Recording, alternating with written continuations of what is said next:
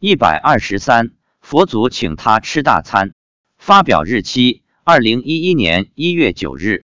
上篇博文佛诞日寺院见闻记中提到，妻子多年发心要在佛祖生日这一天吃素，这一次终于做到了，也抵挡住了同事请客吃饭的诱惑，成功吃素一天。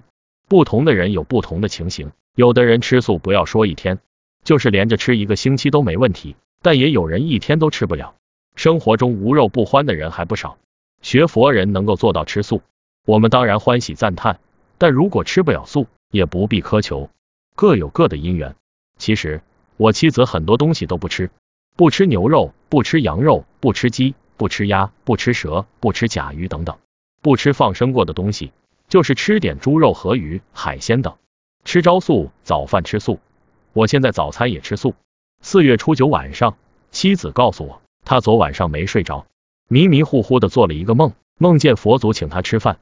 他说，佛祖请他吃的螃蟹好大，有脸盆那么大，还有一条鱼也好大，其他的菜记不清楚了。我问，在哪里请你吃饭？是在酒店还是什么地方？他说，在山里。我问，是不是石头桌子？他说是的。我又问，有别人在吗？妻子说，有，有十个左右，没太注意。我又问，周围有什么景物？他说有桃树、桂花树、人参果树，人参果好大，有胡瓜那么大，长着人的形象。他说还看到有一只兔子在旁边吃草。妻子说佛祖对他说等了你很久，终于等到了，指佛诞日吃素，请你吃饭。他说佛祖还请他喝了桂花酒。我问你喝了多少酒？他说喝了一大缸。